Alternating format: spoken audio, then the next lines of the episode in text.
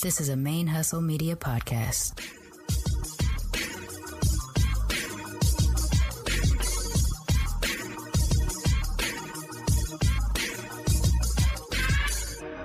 Hello and welcome to the show. My name is Jackie O, and you're listening to Militantly Mixed. Yo, this is Rashani from the single simulcast. And when I'm not making you laugh or making up parody songs, I'm kicking back, listening to Militantly Mixed.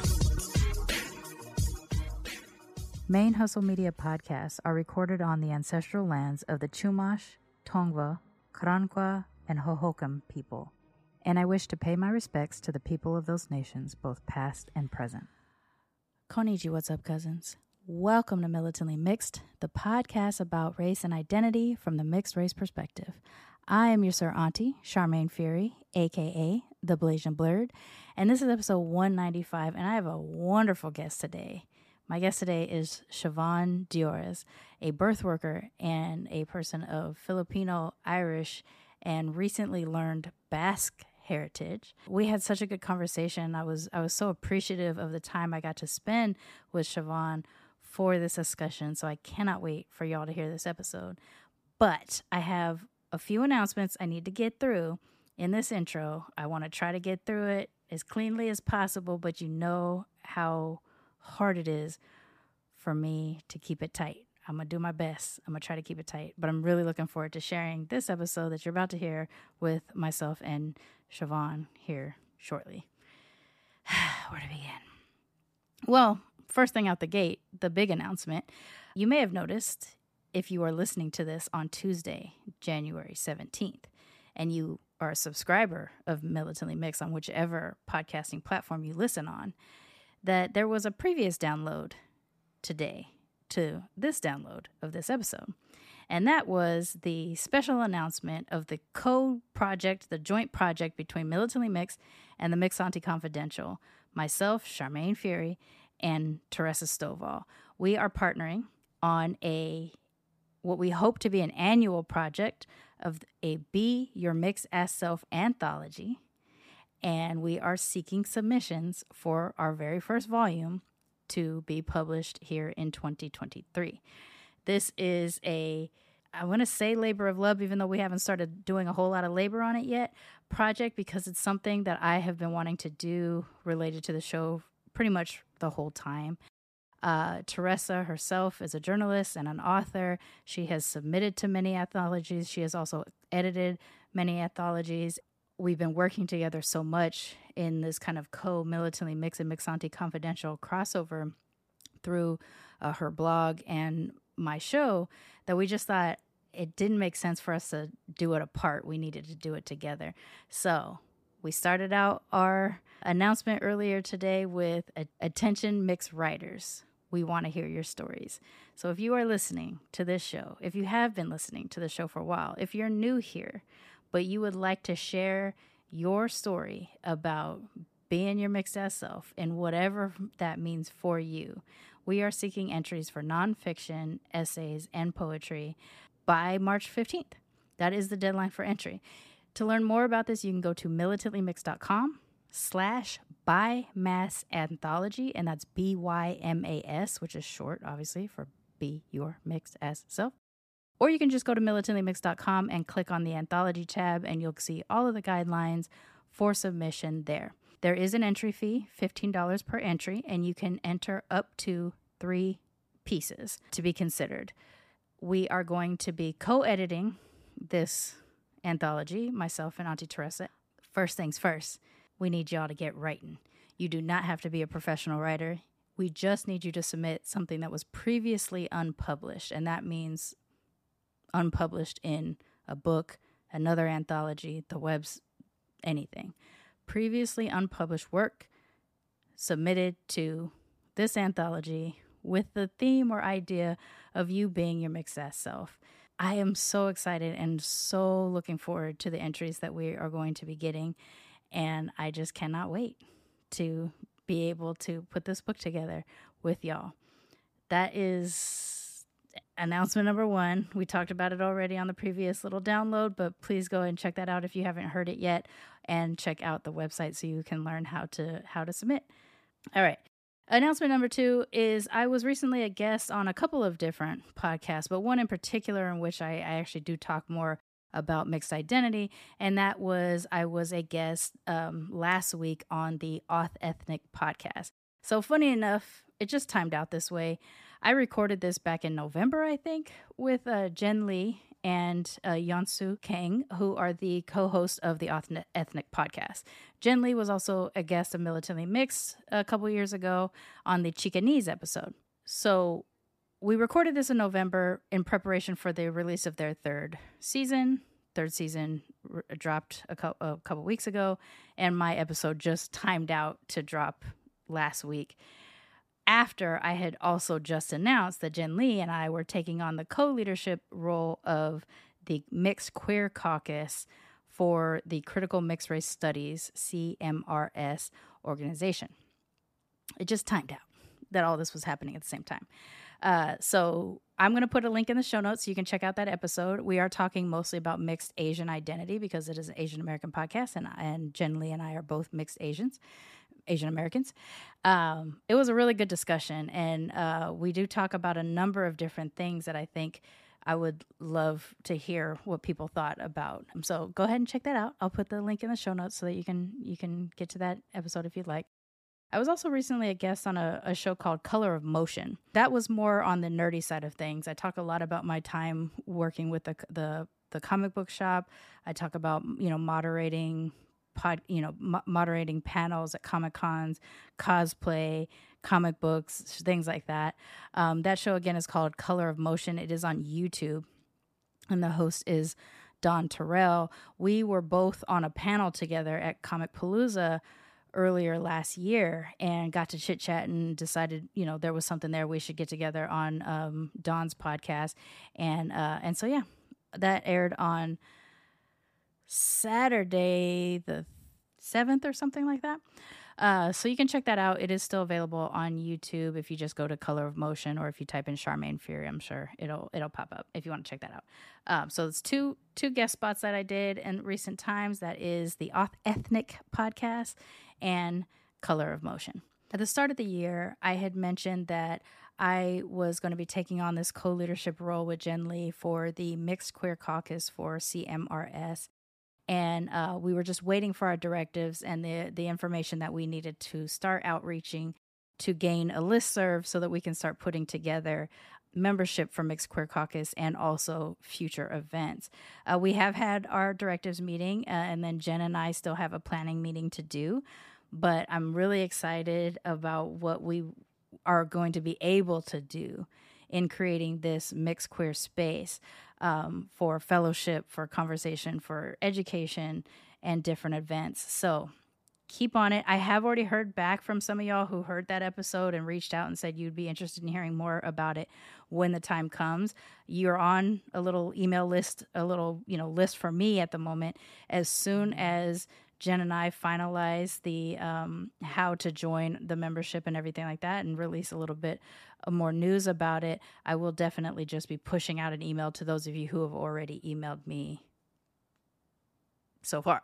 Um, but if you're hearing this for the first time, you're like, what is that? You can either go back to the first episode of the new year or just wait it out because in a week or two, I'll probably going to have more information that I'll be able to talk about uh, if you would like to join the Mixed Queer Caucus for the CMRS Critical Mixed Race Studies Organization, in which I'm going to end up talking a lot about here on Militantly Mixed because I'm the co lead.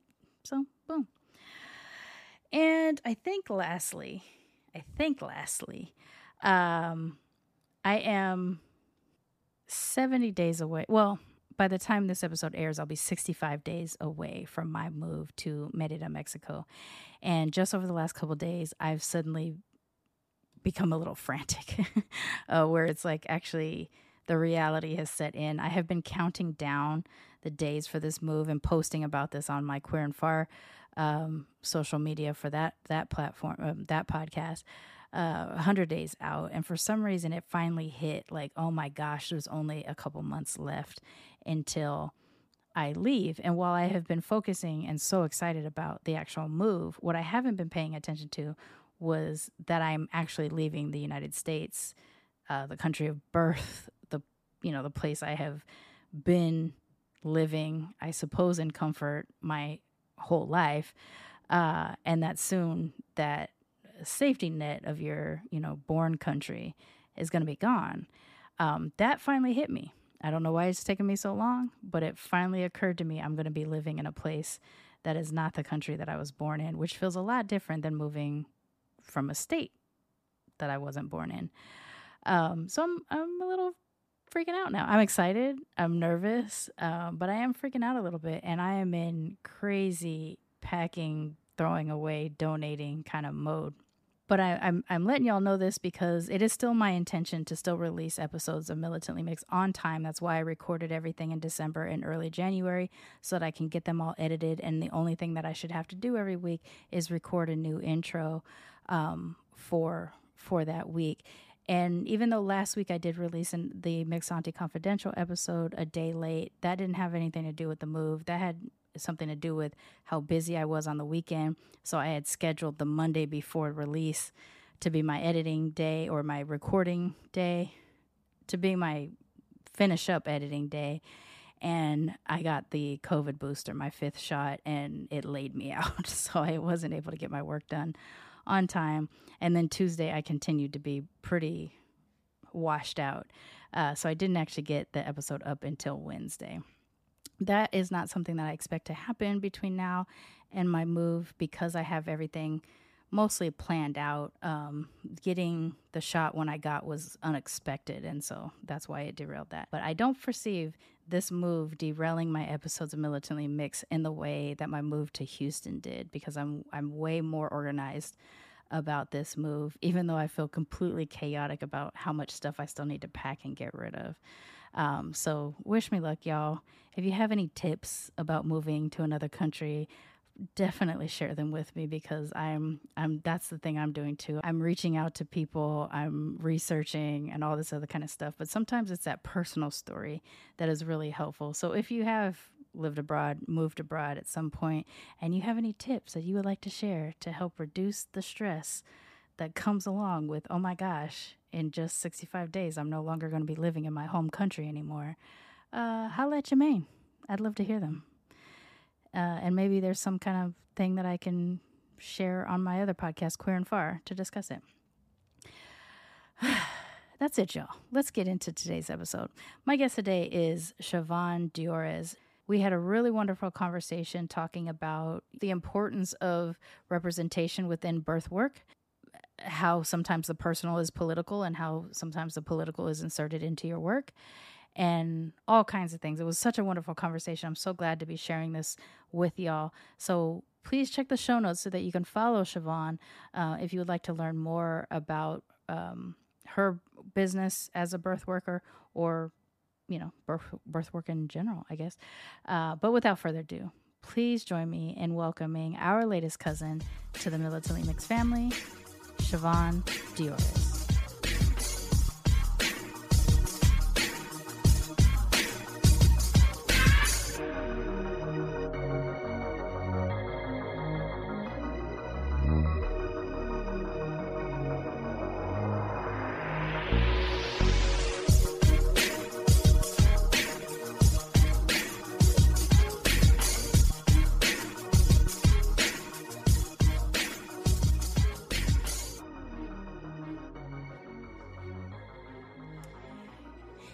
Today I am joined by Siobhan Diores.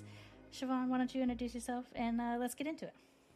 Thank you. Thanks for having me on, Sharmane. My name is Siobhan Diores. I use she or they pronouns, and I am joining from Ohlone Lamb, better known as San Francisco, California, where I am born, raised, rooted.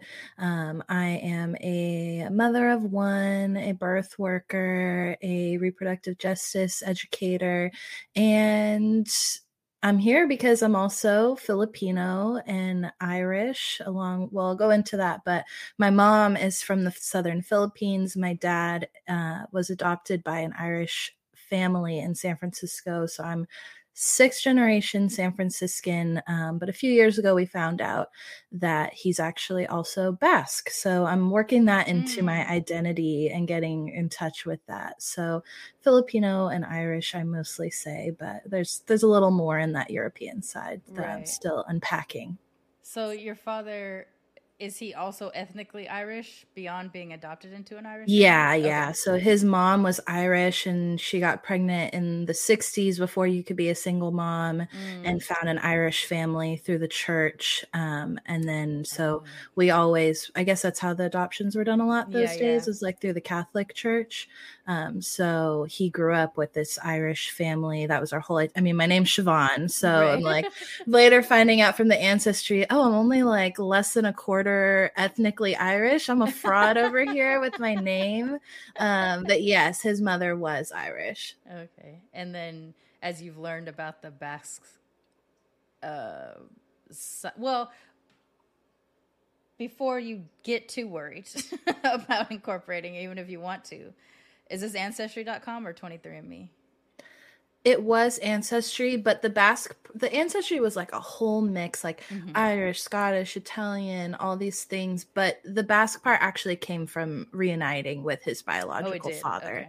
yeah yeah so it turns out they're from idaho not as cool as san francisco as we've mm-hmm. always identified but that's where his biological parents were um, and i guess there's a big basque american mm-hmm. community in boise idaho apparently of all places that people news to me so. but his father was yeah they're really proud of that basque identity.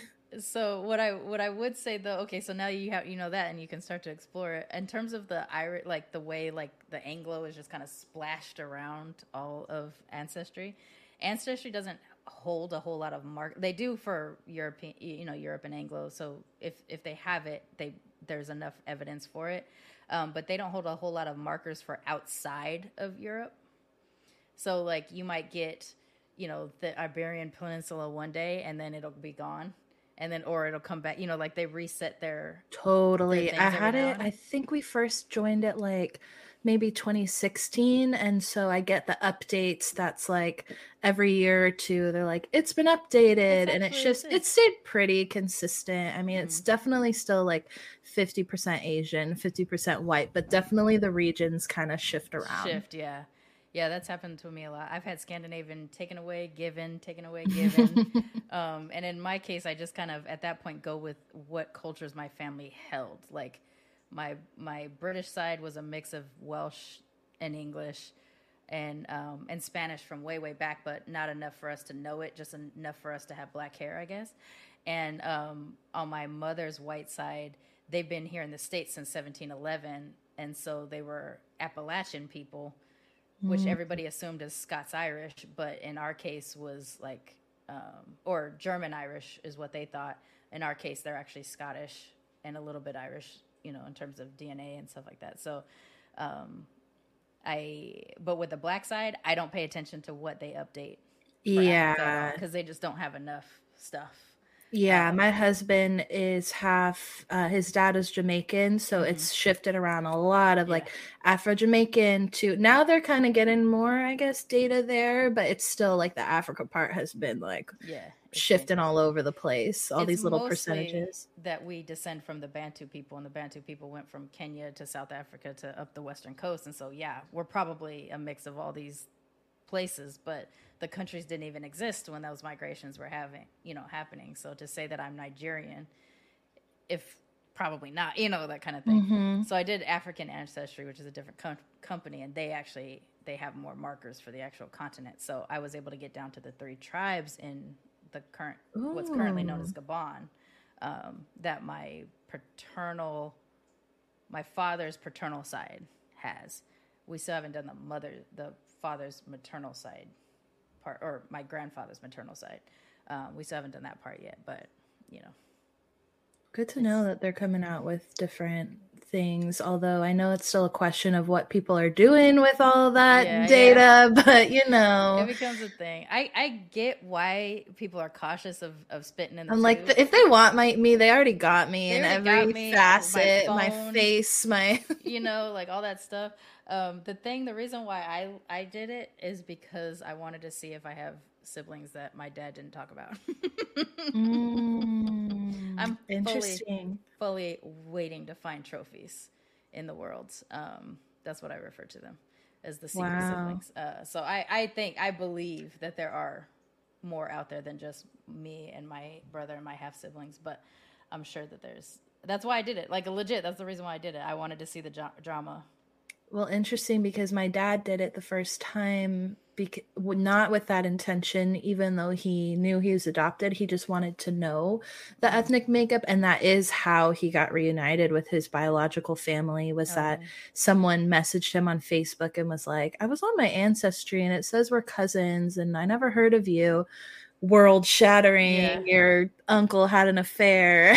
yeah see that's what i'm there for i i i i don't like wa- watching like reality tv but when i find out that there's a dna scandal that you fi- i live for it i don't know why i, I just do I agree. I agree. that's fun um, but let's get into talking about you a little bit more so i'm a person who loves the hybrid na- terms that we come up with for our mixes and you wrote in your um in your form Pinay-rish.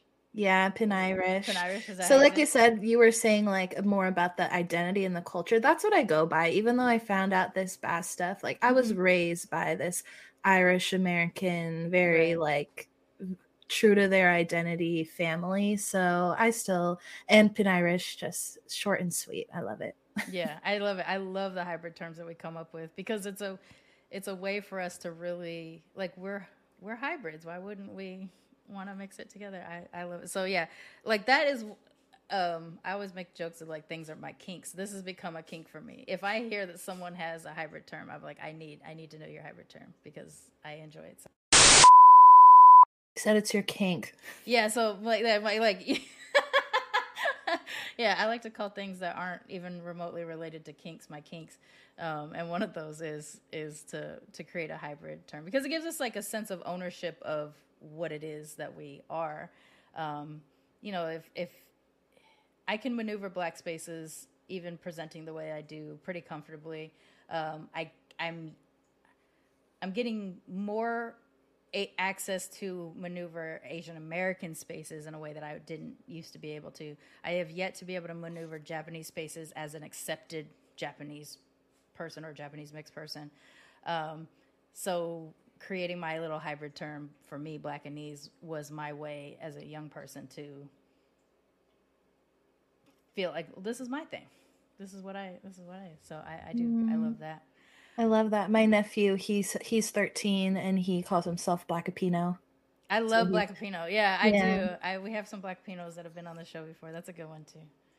Um, that I mean, I think what I love about it in particular is the ownership aspect. Is that it gives us that room to to stake our claim because as much as I'm love to tell us to you know go into the spaces of the people that we come from and be a part of that story because you know I am a part of blackness, I am a part of Japaneseness, I am a part of I, I say Britishness versus like whiteness because my white is British, um, like where my nana lived with me and she was the only white person in my family.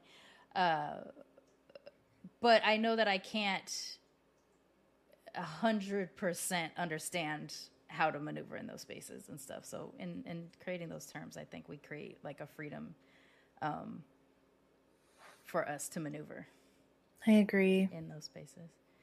Uh, so why don't why don't we talk a little bit like you you and I talked about how you um, were kind of born in the and raised in the Bay Area, which um, for Asian Americans, it's a far more common for us to be used to mixed Asians than I think any other parts of the country necessarily.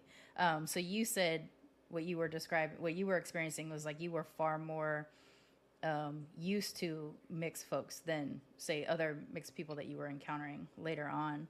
Uh, which is very similar to me. I grew up with a lot of a lot of mixed people too. Did you feel like you had any identity things in terms of understanding who you were when you were kind of? You know, yeah. So growing up in San Francisco, we, you know, my mom's Filipino, my dad's Irish, white, this white dude, and there were in the earlier days as kids, we were the schools we went to were mostly black and latino so we were the only asian kids and the only white kids so mm. it was mm. just outsider either way you go no one really cared which way it was like well they look different we don't really know what they are but we never really were excluded in that sense mm-hmm. and i think that you know just that identity um in my earlier days before I transferred schools, which was like mid elementary, then went to a super Chinese, like predominantly Chinese school. Mm. That's the first time where I really felt that because this would probably surprise people, but it's the first time we really experienced like prejudice was from the Chinese kids calling right. um calling us slurs for being like not Asian yeah. enough. Like there was yeah. this whole Asian pride movement, I feel like in the 90s where it was which is like cool, you know, but it's I think it's always going to be dominant group versus whatever the yeah. minority is. So that was the first time I started to think about that stuff um, was being like, oh, yeah, you're right. I am white. And Filipinos are also Southeast Asian, which yes, are looked down on by a lot of East Asians. So that kind of came in where it was more like, oh, you're Filipino versus like you're something different. Um, but then I grew up really close with my older sister is full Filipino and she had my niece really young and my niece is filipino and black so she was always with us like a little sister and actually having her around was what really exposed us to the first like real racism was like mm. oh they're mm. filipino and they have you know mm. the like like they their identifier black Filipino girl um so most of our identity stuff came from not fitting in with asians even though we were in this like mm. asian world um for my identity as far as that went thankfully because there were so many of us i'm one of four and then plus my niece we kind of had our own little gang going on that right. it didn't really matter and people still thought we were kind of cool because we are like this like close-knit little family that mm. was kind of like don't can you swear on the show yeah I was like don't fuck with us like we're not gonna fuck with them because they roll deep this little mixed family mm-hmm. um but it's still like you were saying was like being around white kids you're there's something different. They'll point out that you're asian. Being with asian kids they'll point out that you're white and crack jokes like oh the, she's our white girl and she's our asian girl.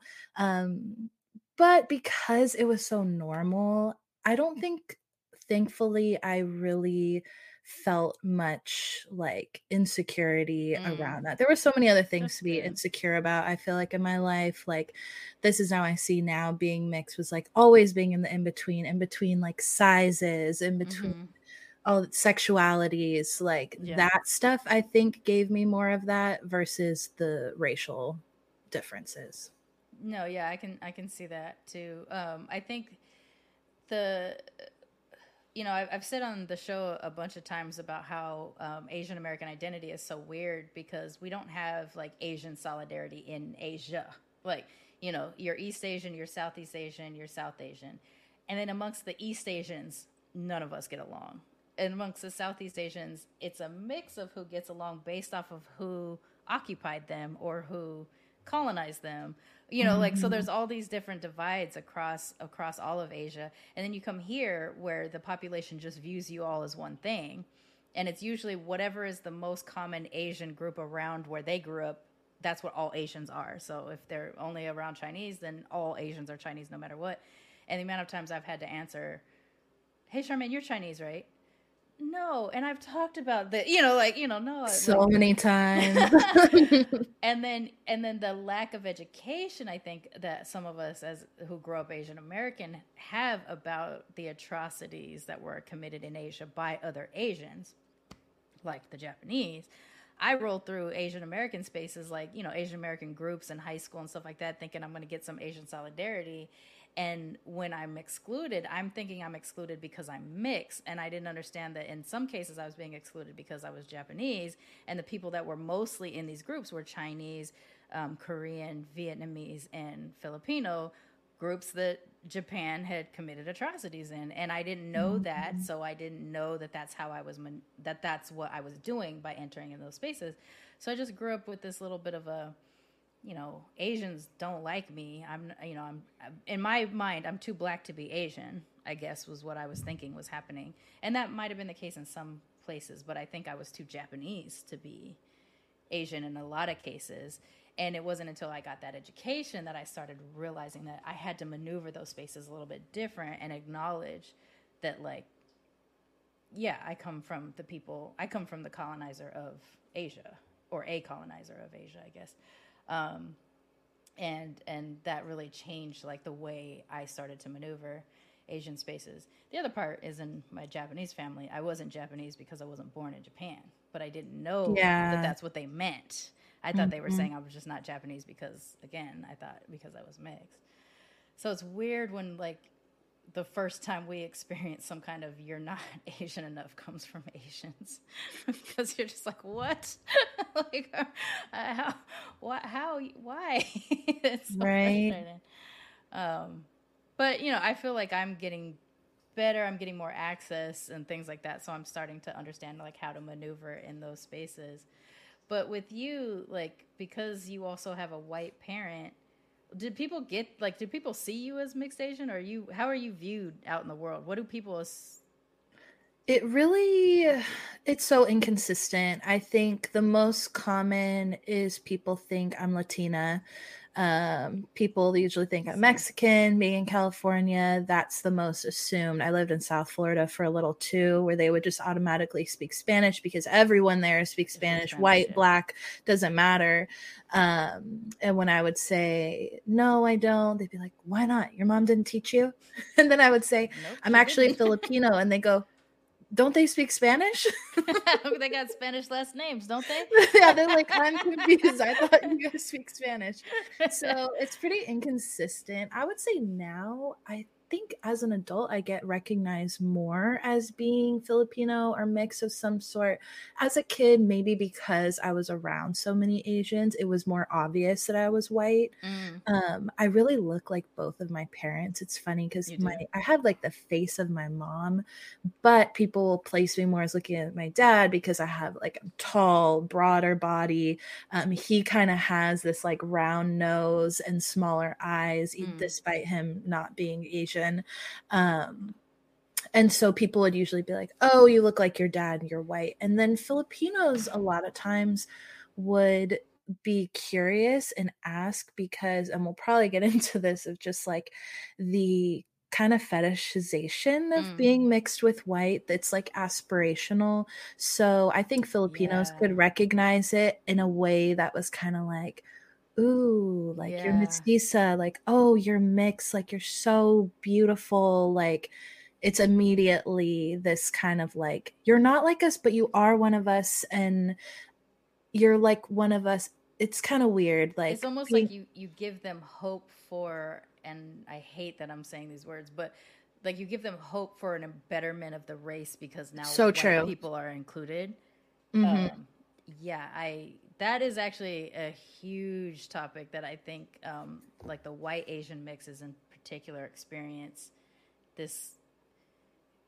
So I come from a military family, so I have American um, Air Force soldiers, I guess that that left the country to serve in other countries and then found their wives and brought them here. So mm-hmm. in my case, I have this very strong stigma of white men in military who go and find yellow brides. Like it's in my family, and multiple members of my family have done this.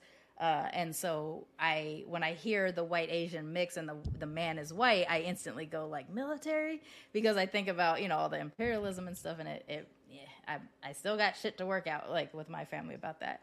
Totally. But what and I, will be roasting Wasians for that reason. I am I am yeah. a big fan of Wasian humor online that like comes for the white Asian stereotypes and experiences. And I will preface that that was not my parents' situation. Right. Um, they have like a like they actually like fell in love or the mm-hmm. same age when my mom came to the US. But I noticed that and it's so because makes what, my skin crawl sometimes. What I didn't know until doing this show, like legit did not know because I had such a strong focus on the ew white soldiers going to yellow countries type of thing. And what happened to my grandma when she got here, like what the military made her do. So that was all my focus. I was completely closed minded to any other story. But then I started hearing on this show the mixed white Asians talking about how their Asian parents were fetishizing the white. Like that it didn't matter what white person they found, as long as they found a white person that they could have babies with. And that shit just like blew open a whole different like I haven't processed fully, even in four years, I have not processed fully the idea of the re- the reverse of what I find as a problematic, you know, fetishization. Yeah.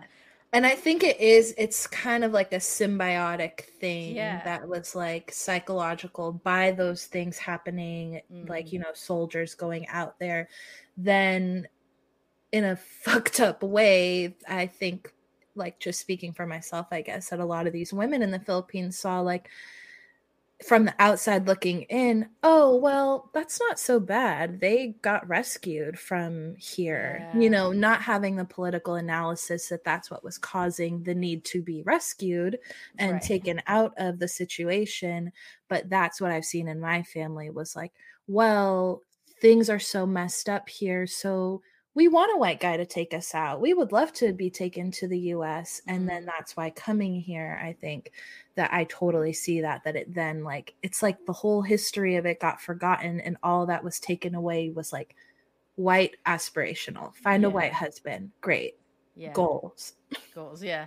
No, I think it's an important conversation for, for us to have in the mixed Asian community, especially where, where white is a part of it the flip of like in my case because black is my dominant like ethnic identity or cultural identity i don't view myself in Wasian terms the way that i view myself in blasian terms you know like mm-hmm, i mm-hmm. Um, i move more in black spaces than than i do in white spaces and of course never being able to be seen as a white person whereas a lot of Wasians that i speak to on this show get misidentified as white even if they or or told that they're white passing, which is not the correct use of the term, but they're told they're white passing, they believe they're white passing, and I'm looking at someone that looks clearly like a mixed Asian like when they yeah i think show. we recognize each other and then yeah. a lot of times people yeah i say white perceived because i know the white passing right. is like so misused, so misused um yeah. i'll say white perceived and because i like that that i'm like your perception is not really my responsibility it's not anything right. i'm trying to do um, but definitely i would say it's a mixed bag, but white mm-hmm. perceived, but I would say non-white people are easily like can tell like yeah. Oh yeah, you're you're something. and even if they don't know what it is cuz that, that's also the difference between me answering the question what are you or a version of that question, which is what I say on the show a lot is that black people say what are you mixed with? Identifying, I can tell that you're black, but what's the other part? With Asians, I don't really get that. I will get a closer thing to what white people do, which is the where are you from or what are you? They'll get like you're not I can't tell where you are. You know, like you. They don't even want to complete the question. Yeah. They're just gonna give like a uh, until you offer until the information. You offer it, right? Exactly, exactly. Whereas like uh, Latino people will just be straight up like Dominican, no. Puerto Rican, no. Cuban, no. And you're just sitting there like, okay, I'll just tell you I'm black and Japanese, and they'll be like, "You're cor- incorrect. You are obviously Dominican. You know, why don't you speak?" no, Spanish? you're not. so, like in brown people, that's totally how being in South Florida was. They're like, "No, you're Spanish. You're obviously." I'm like, I'm definitely not Spanish. Spanish. they, but they want to own you, which I appreciate. Sometimes it's super aggressive in a way of just like you don't appreciate the people that you come from, and so I'm going to force you to appreciate the Dominican people. and so I like I appreciate that they want me. Mm. Um, but at the same time it's just like, no, this is this is what I am.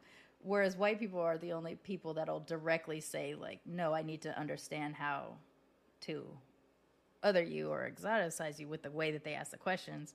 And then Asians have the really dismissal, like you said, just ah, mm, something, you know, please tell me so I don't have to say it out loud type of thing. Yeah, I've always found that it's other people seeking, they need the box to make them feel comfortable in how to proceed. Um, whereas, like I said, and I, I totally get this is not the popular experience. It just really wasn't a big deal to me growing up because of what I saw. And I, I am unpacking a lot more later because I also am like, okay, well, I also was made to believe it wasn't a big deal. And a lot of things like color blindness was Right. kind of the the way that my family went about it. Um, so I'm unpacking it now, but growing up, I would just be like, why do you care? Like, Yeah. you know, like very, I was very rebellious of just like, I'm not, or like fucking with people. Like, I'm not even going to answer just to like be annoying. like, That's probably great. I'm a human. Did that though, like that, it, it probably gave you a little bit of an armor against like Yeah. when you were being actively othered, um, to be able to do totally. It I was, mean- it was a power move. Even if you have shit to unpack about that now, I still feel like that was probably the healthiest way you could have maneuvered at that age for for that. Um, how do you move now? Like, do you feel a, a separation from how you identified before, or do you, does it feel pretty seamless into your adulthood? Yeah, now, I mean, in general, I reject the term white because I just am rejecting whiteness as a whole. Sure. Um, which my dad, I think, was always like, we're Irish, we're not white. But his reasoning for it was very different, whereas mine is very like political, like, let's just dismantle the concept of whiteness in general.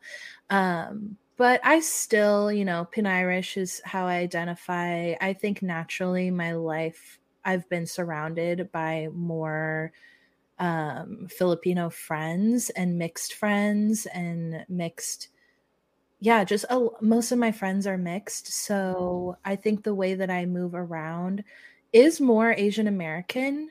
Um, also, I would give some of that to just the, that I was raised by an Asian mother, and I Sure. think that that being raised by her primarily made me identify more with the culture, the food. Um, Mhm. I'm a birth worker, so I a lot of the ways that I care for my clients are through like Asian I guess perspectives and like healing philosophies, including Chinese because my Filipino side does have Chinese ancestry. Um but yeah, I have a very mixed identity and I'm very comfortable now just being like, yeah, I'm all the things. I don't say half th- this, half that anymore. I think that's a really important conversation that got more popular the last few years that I'm really grateful for was that validation. And I'm sure your your show I'm like having that a has- too, yeah.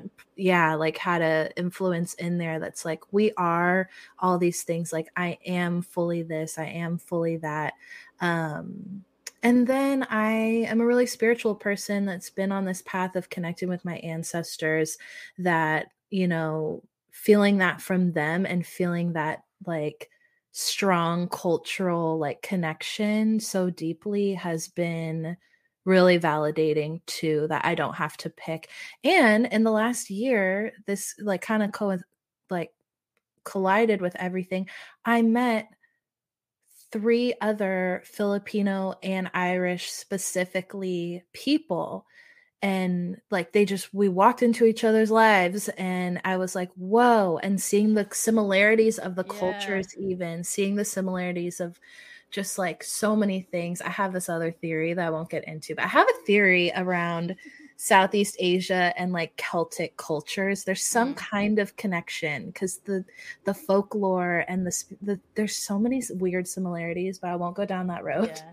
Well, I like to. I, I, I, I there's something there. I do agree because whether or not this is an accurate way of describing them, you think of the Celts as like the indigenous people of those those islands. yeah Um, because once the Anglos came in, there was domination. There were like all the same things that happened to brown places that white people getting on boats did happened to Irish people, Scottish people, Welsh people. Like the same things Yeah. were happening.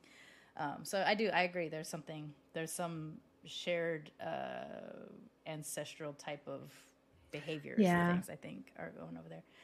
Um, it's it's it doesn't happen to me often, but when you can meet somebody that has your same mix, there is something kind of extra special than to just meet mixed people in general. Although meeting mixed people in general is great and it's helpful because you're like, I don't have to explain what I'm talking about. You already get what I'm talking about. Um, but it is there is something you know kind of nice. Yeah, it, I didn't think it would be as exciting as it was. It is though. Like I said, I think I kind of suppressed a lot of that for myself. Mm, was like, I don't need that. I'm me. I Mm. like I have my siblings that get it. Um, but yeah, it it it has been special. Yeah. And I, I agree with the validating part of it because, like, my brother and I grew up in the same house, and although we don't identify um, publicly the same, oh, you know, we aligned with different parts of our of our heritage and stuff like that. There's things that he and I would share that it's fine. It's like we're family. It's whatever. But if I meet somebody out in the wild and they're like, "Oh, this happens to me when I combine this Japanese food with this black food or something like that," and you know, we have we have that shared. That there's like it. It's way more validating to have that to find that in the wild than to find it in your own family. I think Yeah, for some- totally. for some reason. Um, can I ask about your as a birth worker and as a person of color and as coming from a culture that is sort of known more for like caretaking and things like that. Do, how does that play out? If it's okay to ask, how does that play out in in the work that you do with um, with mothers from different backgrounds? That's such a great question because actually, the first thing that comes to mind was that in the beginning of being a birth worker, I think my mom and my aunties were very confused because I was seeing it as this like, I wasn't seeing it as being another Filipino caregiver. Mm, Um, and I think their reactions in the beginning were like, what is like, what do you not like about this? You know, why is this like not interesting to you? Because I thought like this is so cool. I'm learning our birth traditions. Um, and then realizing that that was like, oh my gosh, we came all the way here for you to be like an in-home worker. Um, and there's like a shame to that. And I, my mom and I actually got into a little, like, she, she's const was constantly like, well, are you going to go to nursing school? Like, be a nurse, be a nurse, be a nurse. And I finally said to her, like, do you realize how much I love my job and like the impact that I'm making that I share with you? I'm really proud of this job. And I think that I real I didn't really it didn't really click to me that I was a Filipino woman that chose to be like an in-home caregiver, which gave me this um one it clicked of why i was led to it because i think that that's part of my practice is trying to bring a lot of pride back to a lot of dignity i would say actually bringing the dignity back to being a caregiver um irish people too have like a lot of stereotype about being nurses and stuff so it's Mm, really True. i yeah. yeah, I didn't really think about that before, but to your question of like, was it ha- what it's like to? like when you're when you're caring for people from different backgrounds um, I, i've Oh. had a few um yeah, uh, folks that have been on the show where they've talked about like if they if if they're caring for a black person and they are a mixed black person the relief that the mother experiences knowing oh someone who kind of is like me is in in care yeah. like, oh yes, experiencing a version of that like depending on the backgrounds that people are coming from you being specifically a non obvious white presenting person would that be helpful in in your practice yeah. So okay, so yes, now I I really appreciate that question because in the beginning when I began my practice, especially somewhere like the Bay Area where there's a lot of wealthy people, and I'm picking between, you know, the full paying client and then the clients that are my peers who are not the Mhm. people who can afford usually Mhm. um, the lev- the full price. That was really hard for me in the beginning to not be so selective about now i'm very selective actually of who i work for i only Mm. work for either personal friends, Asian clients, or non white. And not explicitly, but I don't it's not like on my website like I'm not going to work with whatever because I do have clients of all backgrounds but I'm very bold about my values make sure they look at my Instagram and see like what I'm about because there were times in the beginning where I worked with families that did just treat me like the help right. and it did feel very just degrading about like giving me all these insights of like wow, like you don't really care to know much about the person that you're trusting with your baby every Isn't night for the first wild? few months. Like, yeah, very fascinating. I'm like, whoa, like that has never occurred to me. Like, right. working with different families. And I actually don't work with, unless they're my personal friends, I actually don't work with Black birthing people anymore either. Um, because I will refer them to a black birth worker that will be mm. closer in. So in the beginning I did and also it's, you know, what's available in the Bay Area. I still like if there's a shortage of people finding that person, um I will, but over time I realized like wow, people really deserve one somebody that they can connect with in these vulnerable moments, but also um somebody that at least is trying to to get your culture so it's been most of my clients now are asian american women um i also say i don't i haven't worked with any trans birthing people because same kind of thing i'm gonna pair refer them to a trans birth worker or somebody who specializes and gets right. those experiences more mm-hmm. um but yeah being in that position with my identity i think people appreciate having because uh, you know a lot of people their biggest concern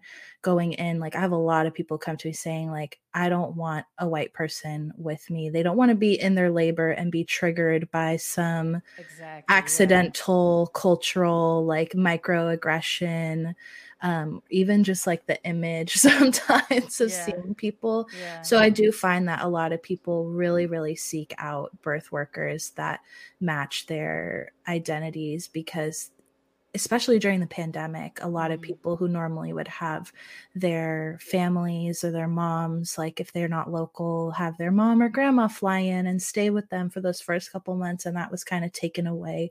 The next best thing is somebody that's like as close as possible to the culture that they identify with.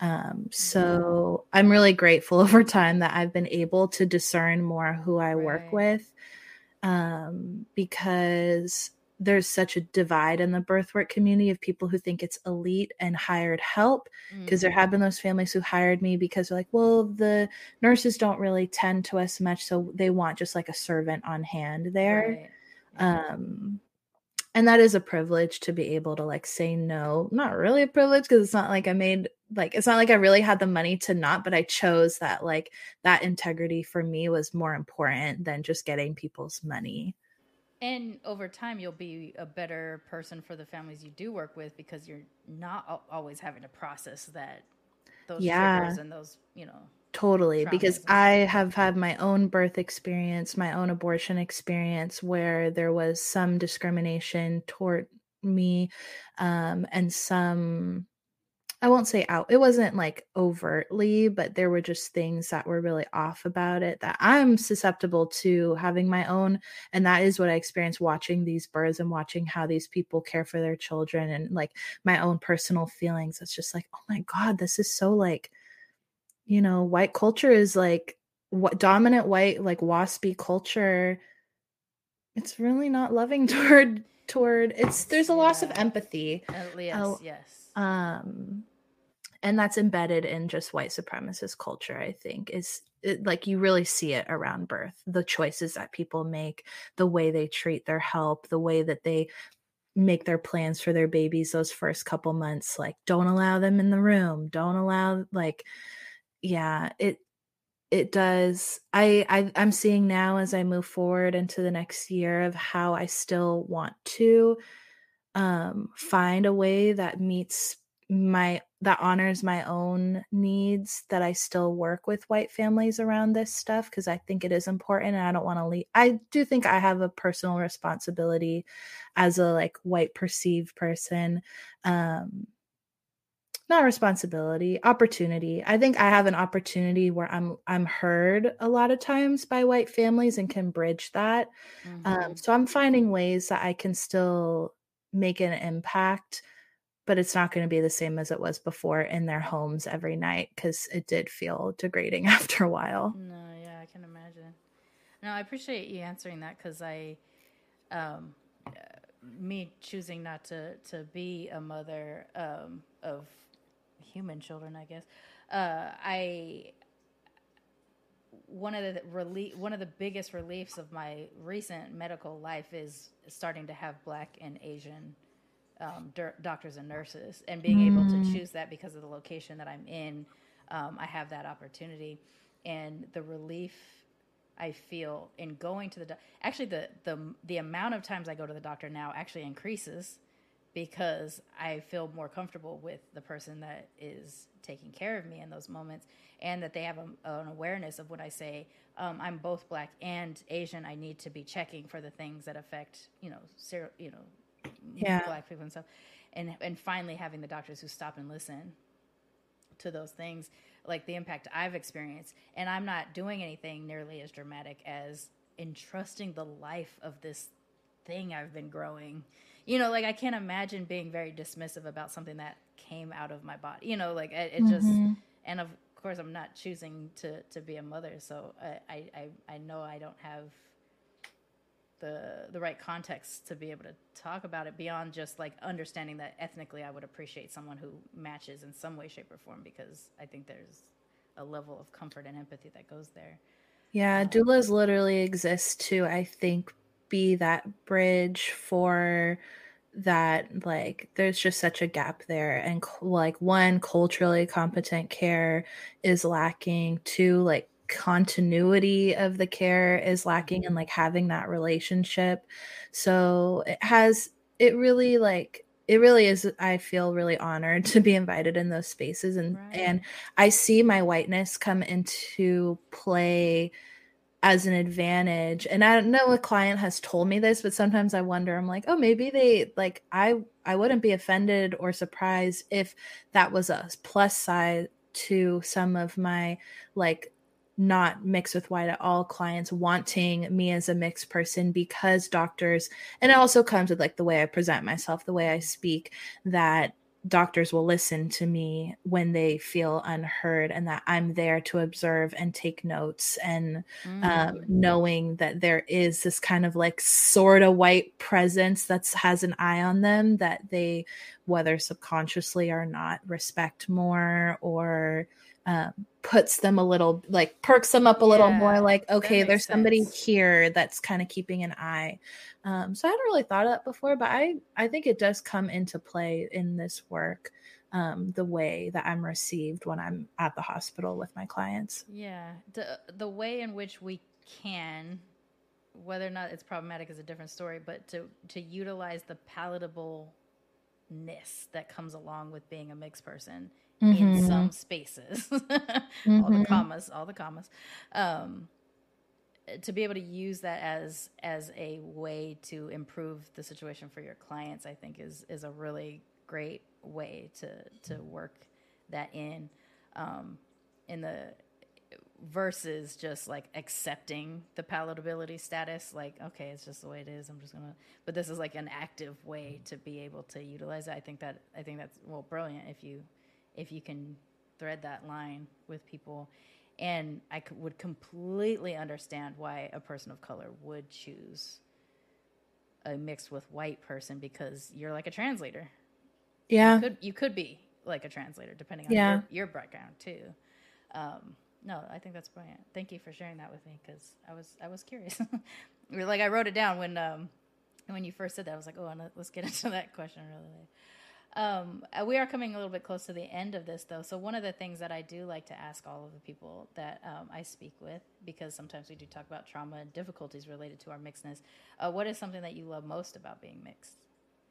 Mm, I think being mixed, I love. Well, the first thing that comes to mind is I love the food of having a mixed family because our parties always have all types of food and it's never never bland around here. um, that's probably my favorite part. But I also love like I love the perspective that I'm able to bring to spaces and over time I have really come to see that as a personal superpower, this ability to shift and kind of glide between and observe and offer insight that people may either not have considered being in the spaces where maybe they don't know a person of colors in the room and being that person that does speak out. I really do love being able to use my my privilege or identity in a way that can offer expansion of a conversation or expansion of thinking and i think that is that's a role that i used to be forced into that now i'm really embracing as a strength um, mm-hmm. that i can kind of push push the boundaries a little bit um, and offer that in a way and like you said like not wielding it like in, in an entitled way, but it is kind of fun to push the limits a little bit. And I feel a little yeah. bit of safety in my ambiguity um, where people relate to me enough to form a little bit more understanding and empathy and mm-hmm. kindness in some ways, which is fucked up. But yeah. I think I that is my favorite thing that I that I love about my positioning is that I get people to consider other things that they may not in a way that's kind of safe for them because I still do it with a lot of love and still do it from a place that's like I'm different but I'm also reaching out and connecting with you cuz we're the same but we're different and I'm going to let you know why that's a good thing. So Right. Yeah. Oh, I appreciate that. Since you did bring up food though, do you have a hybrid food that mixes your I don't have a particular one, but I when I remember when I was in middle school, one of my AIM screen names was corned beef lumpia. That's excellent. I never actually made it though, so now I'm gonna have to. Um, our holiday meals are always automatically hybrid because mm-hmm. we we bring in, you know, my mom will just be like, this needs rice. So right. any kind of like gravy Irish stew. Actually, that would be a hybrid meal in my no, house. Would be like the Irish stew, but eating it with rice. With, with rice, which would be perfect because, well, I mean, I'm thinking about it as like Japanese kare, like Japanese. Yeah, yeah. Rice, it would be like that, but with rice. No, that's brilliant. So that's another kink of mine is fine is learning new. Uh, another kink uh, is learning new hybrid foods that people can try. For like for me, I don't necessarily have like what I like is like I like fried chicken. It's fine, but I love Japanese fried chicken because it's a mm. combination of the two things that you know from from my culture. So it's not necessarily like the whole meal itself is is a hybrid, but just the the act, I guess, of with some gravy. That's the. Have you ever had Jollibee? Mm-hmm. Jollibee fried chicken with the gravy. That's yeah. a little hybridy of them. hybridy, yeah. No, that works. Um, yeah, so that's cute. Well, thank you so much for for joining me and sharing your story with me. Um, I I think adding the perspective which which I've only been able to share on the show a few times with uh, birth workers and you know the impact I think is very important to share as well. So thank you for talking about that with me a little bit as well. Uh, do you want to tell people how to find you? Do you want to connect on the social media? Sure, thank you. Yeah, so my Instagram is at Siobhan.Diores. You'll probably need to look at the notes for how to spell all of that. But I am a birth worker doing a lot of online spaces as well, helping people um, and be embodied as parents. I'm actually shifting away from attending births and postpartums due to uh, my marriage separation, just changing my my son's needs and being more present with him and not on call. So, I'm going to be doing a lot of online spaces for single parents, for co-parenting, for energy work. I I play in the space the intersection of politics, spirituality, and science. So that's my approach. And if that resonates with you, then reach out. Okay, thank you for sharing. Militantly Mix is a ManeHustle Media podcast, produced and hosted by me, Sharmane Fury. Music is by David Bogan the One. You can follow us on social media on Twitter, Instagram, and Facebook at Militantly Mixed. If you'd like to become a sponsor of Militantly Mixed, please go to patreon.com slash militantly mixed for monthly sponsorship or paypal.me slash militantly mixed for a one-time only donation. And if you like what you hear on Militantly Mixed, please subscribe, rate, and review on iTunes or wherever you listen to podcasts. And don't forget to be your mixed ass self. ManeHustle Media. Turn your side hustle into your ManeHustle.